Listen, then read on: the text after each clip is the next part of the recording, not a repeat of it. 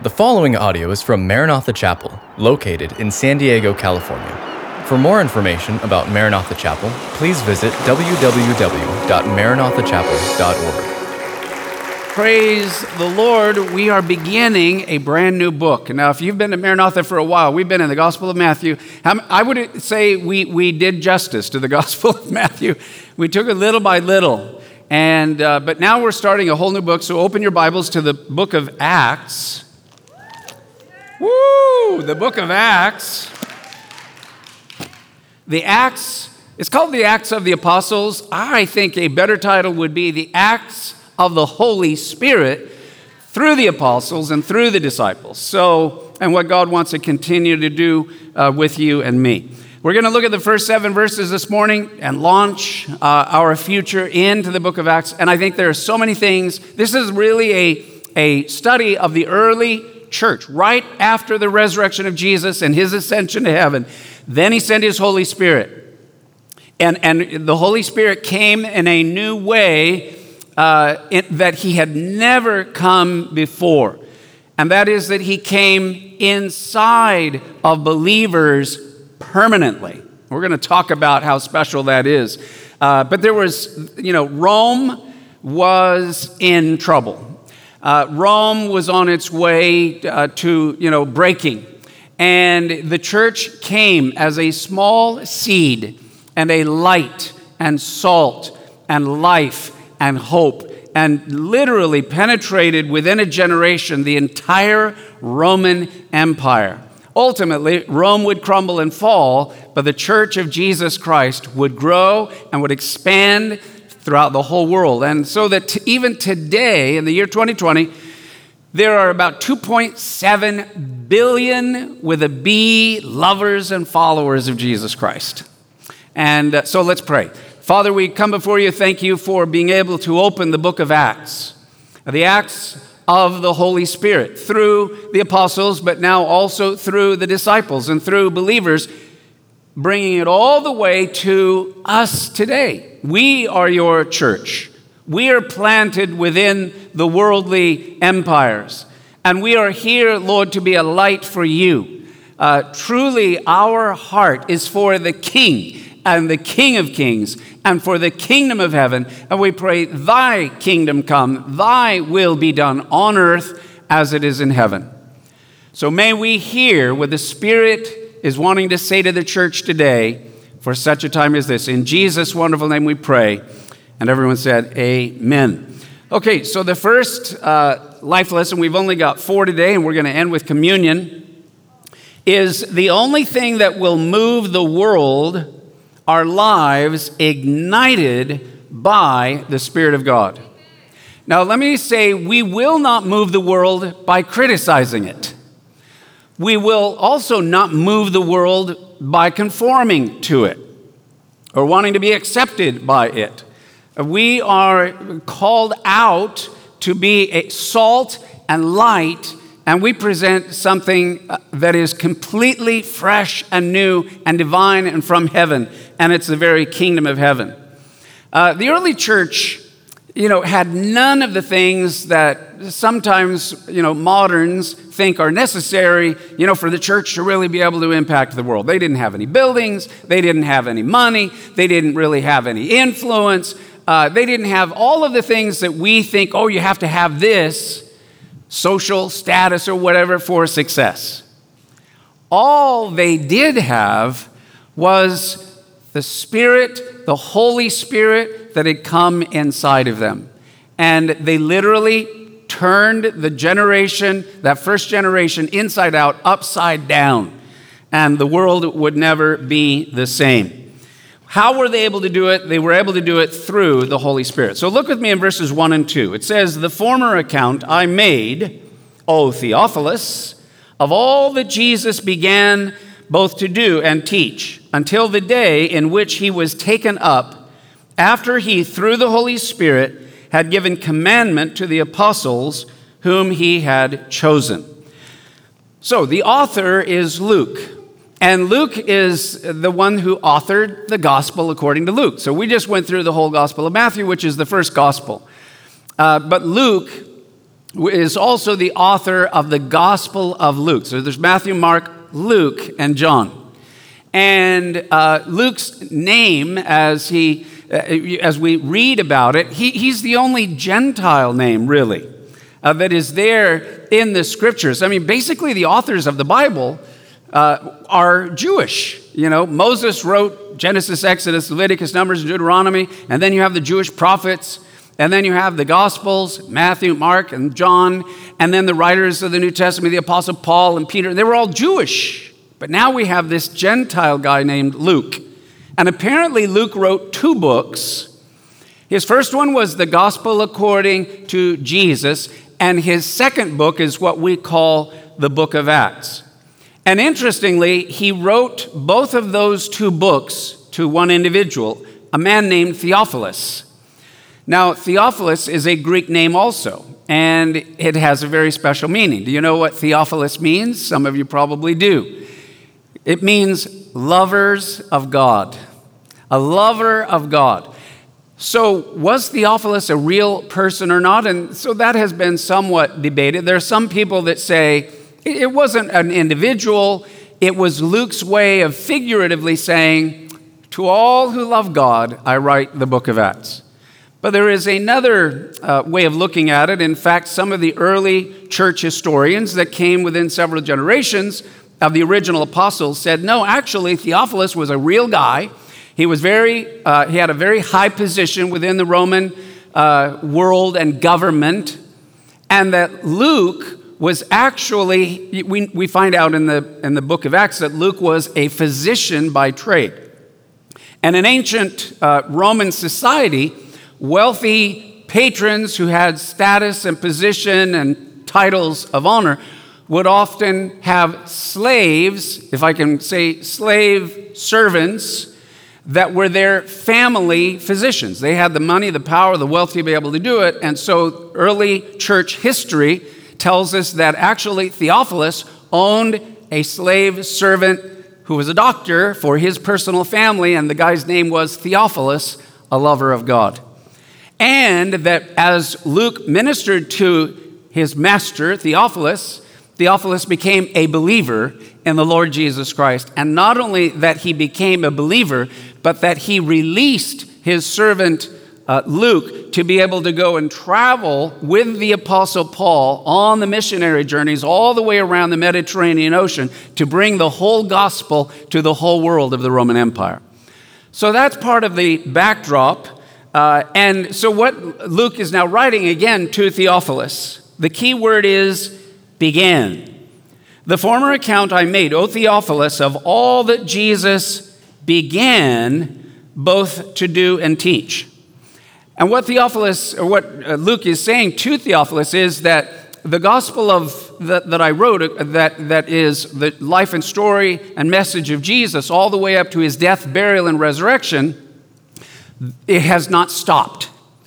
The things that Jesus began both to do and teach, bringing salvation, bringing the gospel, uh, healing people, delivering people from spiritual warfare and demonic strongholds, raising the dead, bringing the good news to the whole world.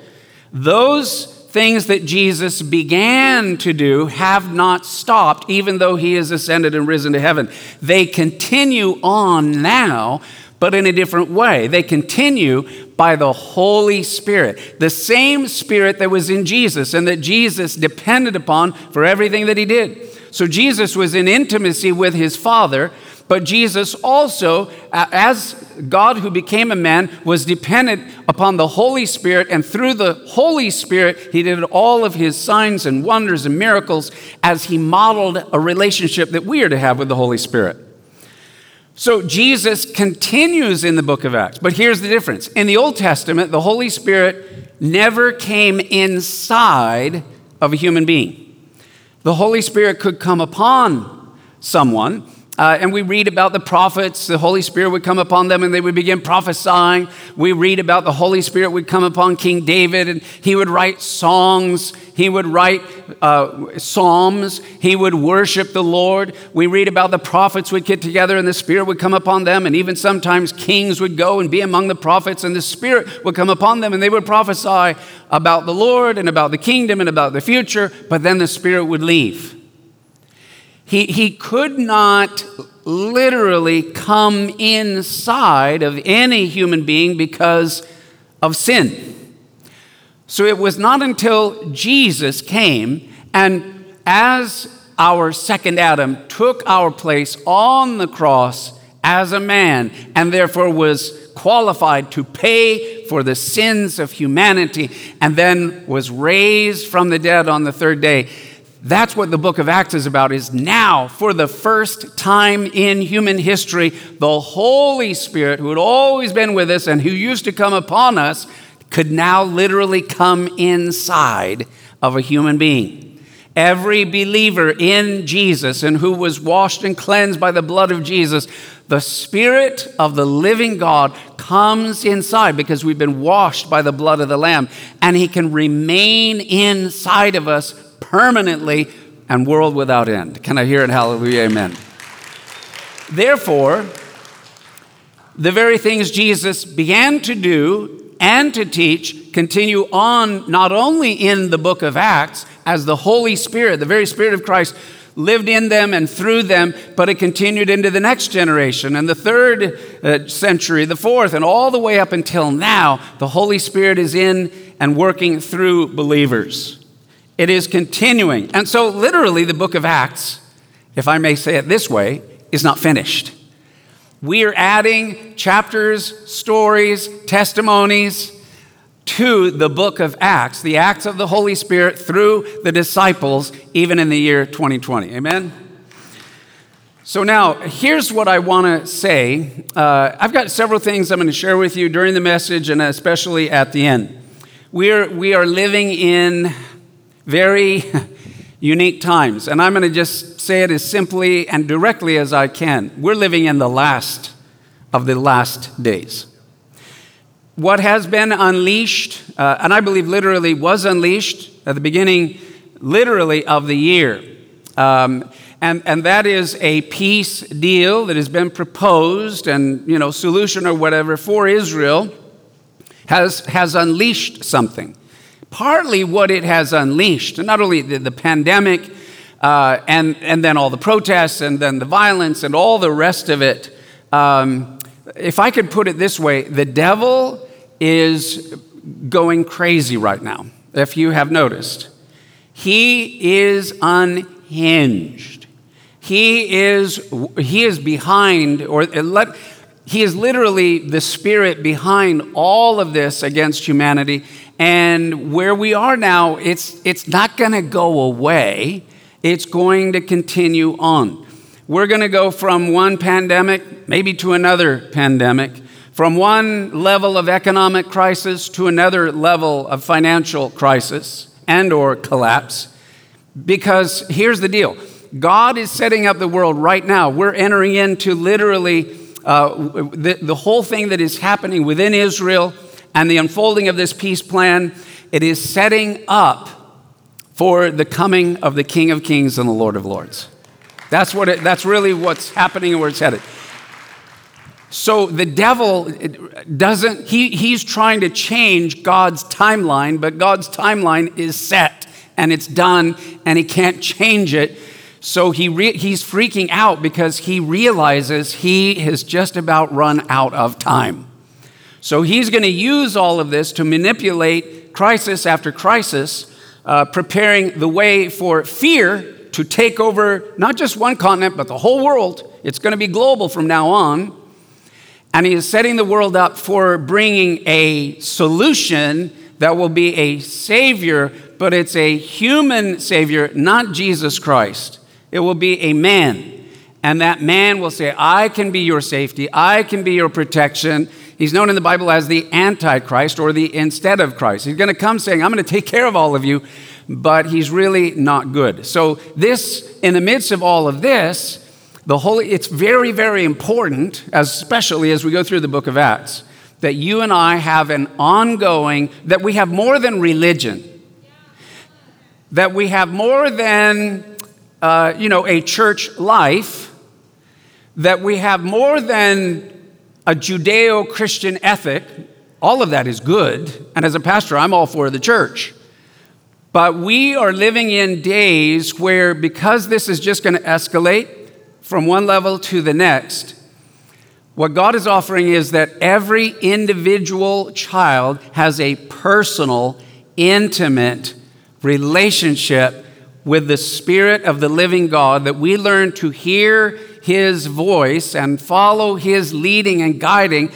That, that God wants, so what I want to say is, God is continued, what Jesus began to do and teach, continued in the book of Acts, has continued for throughout church history, is continuing today. And you might be saying, oh, but I, how could God use me? I have so many flaws. I have so many shortcomings. I'm not really, you know, I just go and kind of pray for and encourage and cheer others to do. No, no, no, no. He has a call on your life, He has an appointment for you. And He is going to use you as we come together, the body of Christ to literally ignite a fire. By the way, there are, there are ignitions going on. There are fires being started, and they're happening from home to home, and it's exciting what God is doing.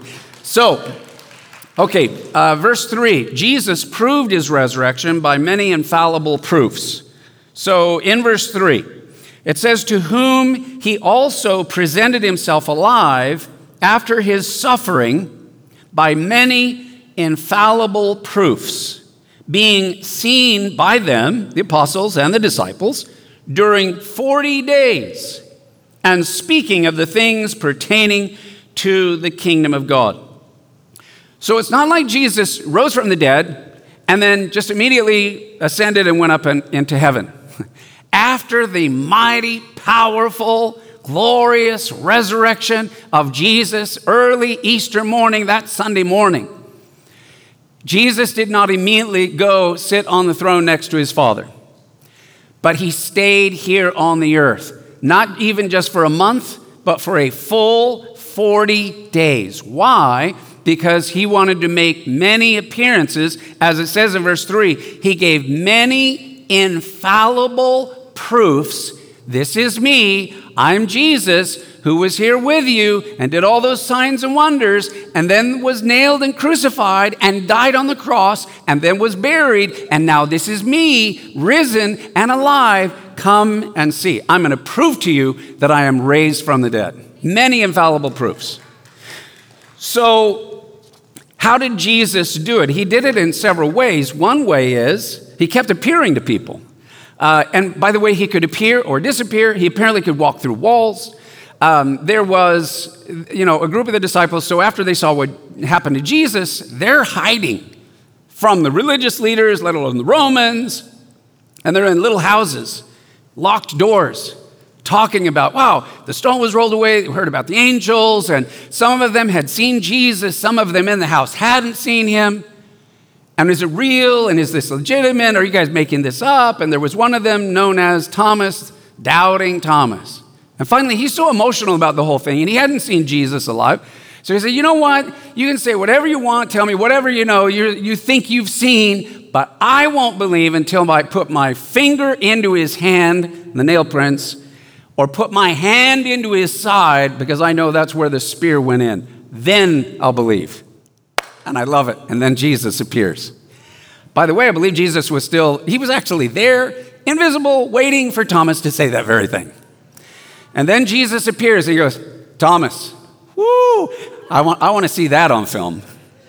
I hope there's, you know, videos in heaven or something that we can watch. I'd love to watch all of this. But then, so he's like, Thomas, can you imagine Thomas? There's Jesus. Jesus says, Come here, buddy. Put your finger right here in my hand. You want to put your hand in my side? Stop being faithless and believe. Thomas dropped to his knees and said, Oh, my Lord and my God. What I want to encourage you is that Jesus stayed for 40 days to prove it's me, I'm risen, I'm alive. And he even invited people, You come touch me to know and see that my body is the same body that is risen from the dead. Then there were, well, how else did Jesus prove that it was him? Because they're still, they're looking at him. There he is in this body. How did he come through the walls? And they're, they're still trying to, you know, figure it out. So, and he realizes they're struggling with this. That's why he waited. That's why he stayed for 40 days to give many infallible proofs. So he said, okay, you can touch me. It's really, you know, you can touch me. I'm really, it's me. I got a body and it's me alive. So another thing he said, not only is to touch me, he says, why don't you give me something to eat?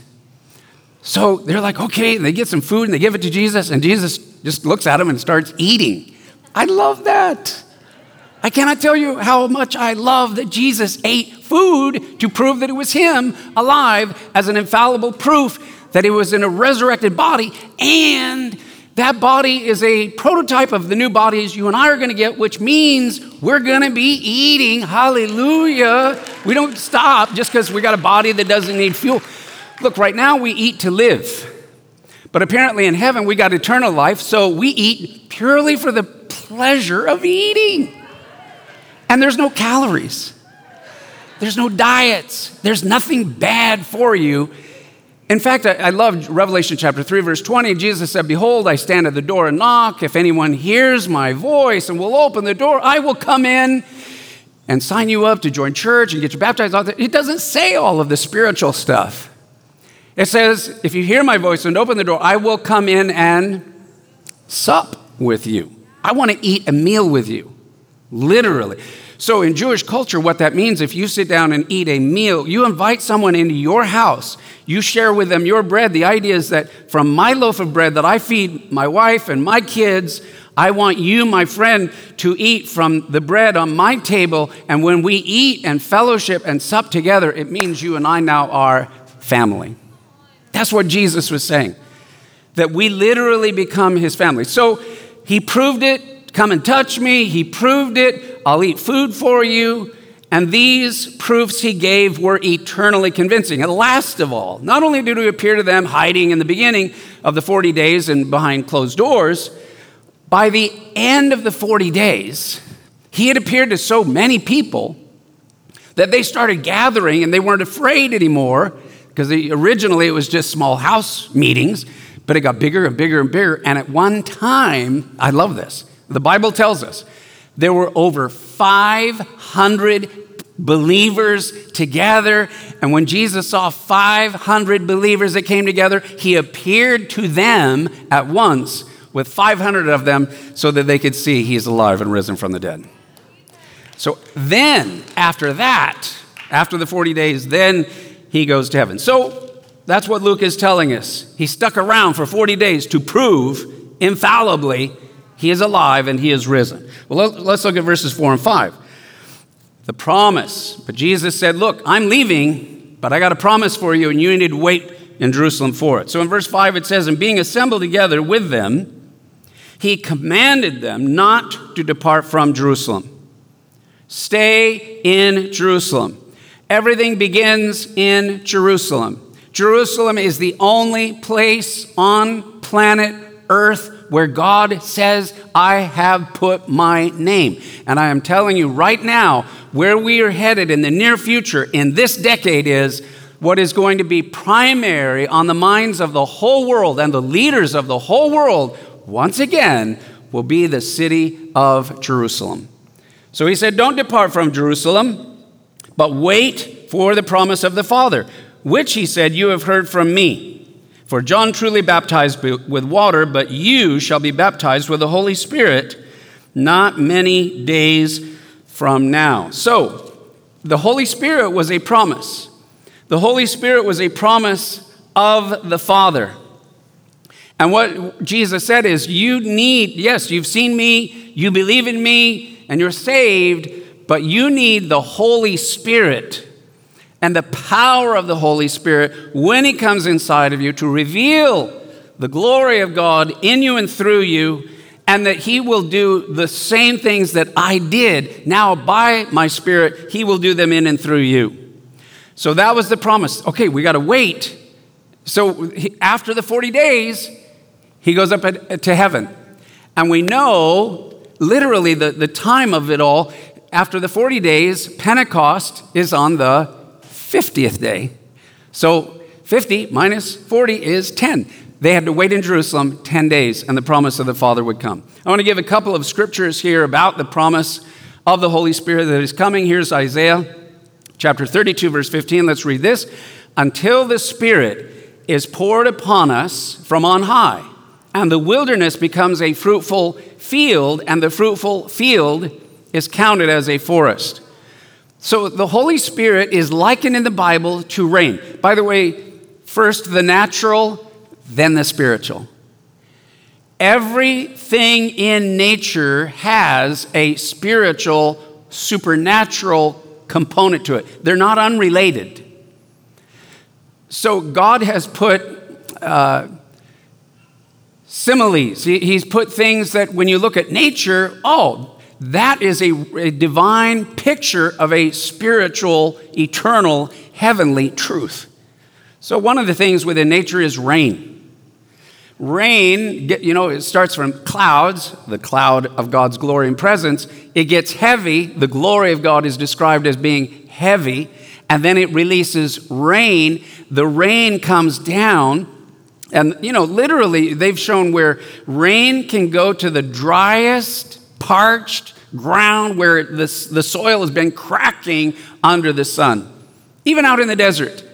And then they get a flash flood or a, a flash rainstorm, and literally within days, because there are millions of seeds in that dry, cracked, parched earth, it blossoms almost supernaturally with all of these flowers in the desert. It happens every year in the springtime. So that's the picture of the Holy Spirit coming to our dry little lives but the seed of the gospel and the seed of God's word that is within us, the Holy Spirit comes and He activates all of those gifts within us.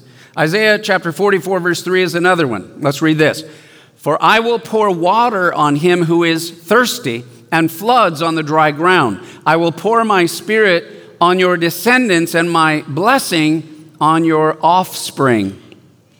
So there's, there's water that comes from above, but there's prophecies about the water literally coming up from the ground.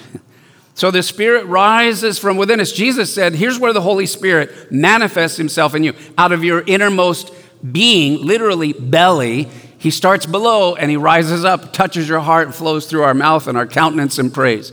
But He also descends upon us from above.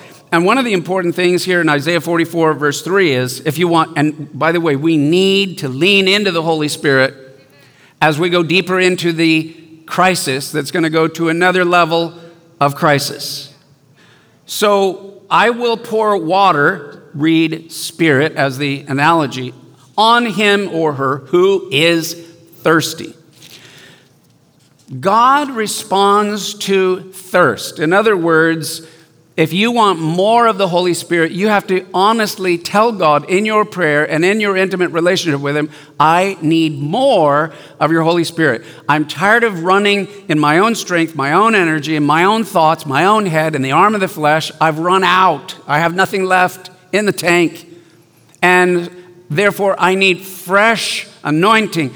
I need more experience of your love and of the fruit of the Spirit uh, I am thirsty for the things of the Spirit. And when God finds a man or a woman, a son or a daughter who is thirsty for water, He opens the heavens, He releases the springs, and you're going to get blown away by the power of the river of the life of the Holy Spirit. Amen? So be thirsty. So then, um, okay, last one. We're closing with verses 6 and 7. It says, Therefore, when they had come together, they asked him, saying, Lord, will you at this time restore the kingdom to heaven? And he said to them, It is not for you to know times or seasons which the Father has put in his own authority. So I want you to know this. Uh, so they're, they're, wow, Jesus, you're alive, you're risen, you're here, there's your physical body. So the question on every Jewish person's mind was so now are you going to restore the kingdom to Israel? And there was an expectation among all Jews that when the Messiah came, that the Messiah would take the literal throne of the capital in Jerusalem over a sovereign nation, sovereign nation, Israel, with its land and territory that God had promised to Abraham, Isaac, and Jacob, and that he would overthrow their oppressors like Rome, get out of here, and then the kingdom of God would cover the earth. So when is that going to happen? Is now? Is that when you're going to do this? and Jesus' answer, he does not answer them directly. Sometimes he answers us indirectly. And he said, It's not for you to know the times and seasons. So we've been waiting. We still pray, Thy kingdom come, Thy will be done on earth as it is in heaven. It hasn't happened yet. He is coming. And I believe we're literally in the generation where it's going to happen.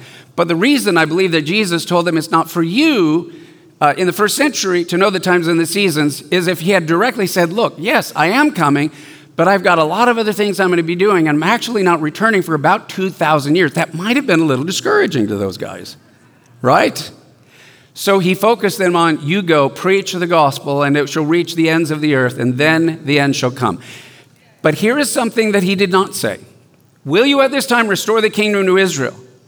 Jesus did not correct them, as some in the church have done, and say, No, God's not about Israel. He's not about land. He's not about their territory. He's not going to restore a kingdom to a literal physical Israel.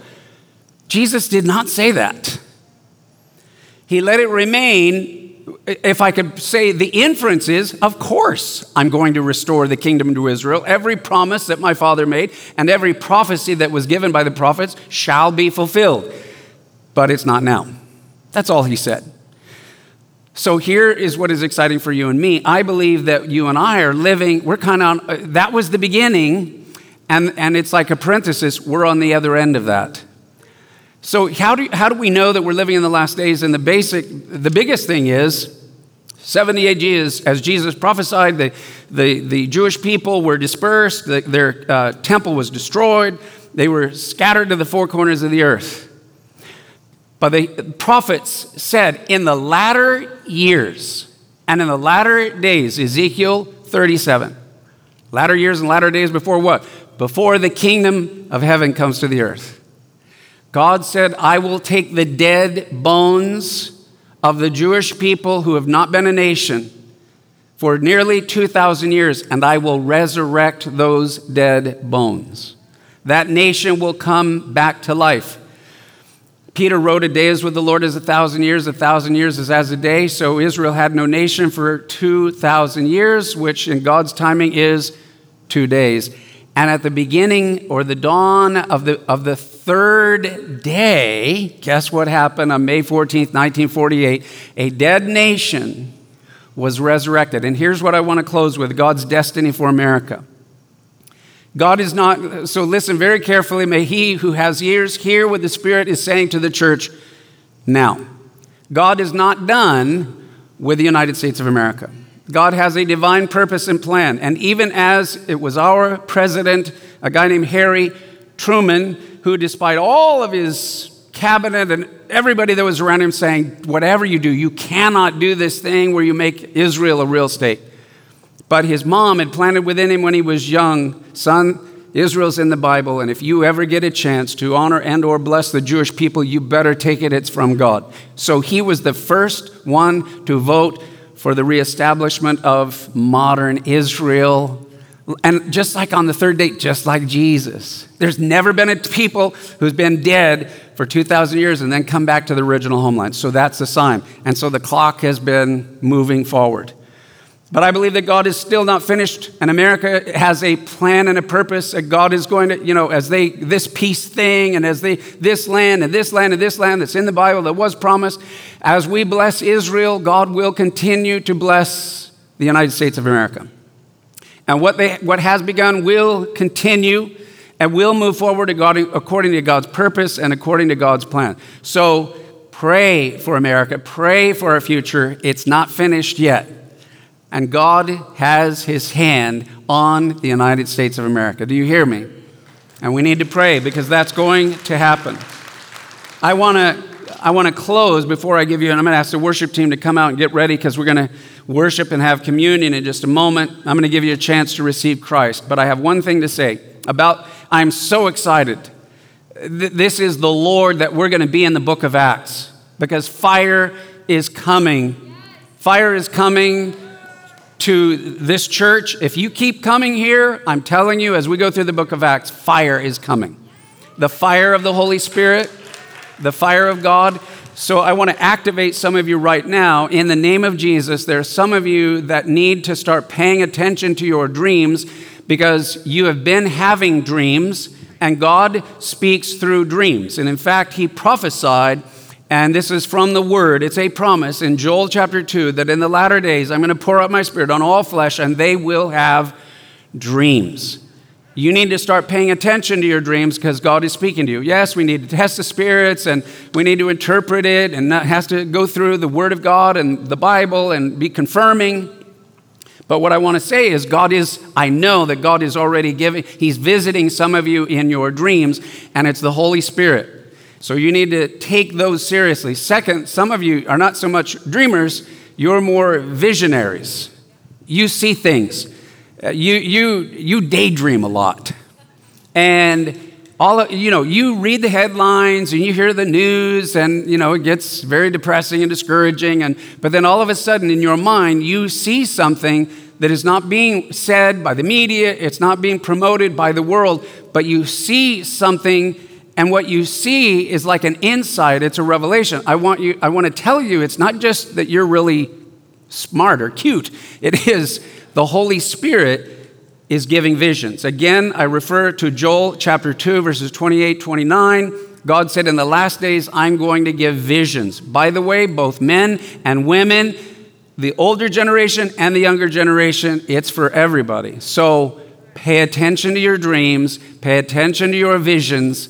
This is going to continue to grow and expand there's a remnant of the church that is in for the most dramatic, exciting ride. I mean, this is Mr. Toad's wild ride like you've never known before. And I might have dated myself by using that analogy, but it's coming. but I'm telling you, it, church, we're, we're, it's never going to be as it was before.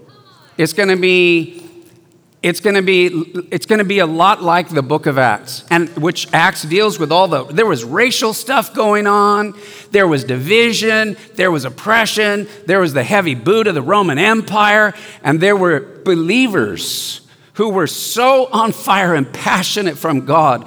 They not only risked their lives some of them gave their lives as martyrs saying, I'm telling you, Jesus is the Messiah. Jesus is the way, the truth, and the life. Jesus will save you. Jesus will forgive you. Jesus will keep you from going to an eternity in hell. Jesus is the one. And, and I'm telling you, the world was never the same. It, it, we are still being impacted by what began in Jerusalem by the Holy Spirit that went to Samaria, then went to Judea, then went to the uttermost parts of the earth. Thank you for listening to this podcast from Maranatha Chapel. If you haven't already, please subscribe for weekly messages. Feel free to share this podcast and join us for our weekend services, held Saturday evening or Sunday morning. Visit our website at www.maranathachapel.org for more information.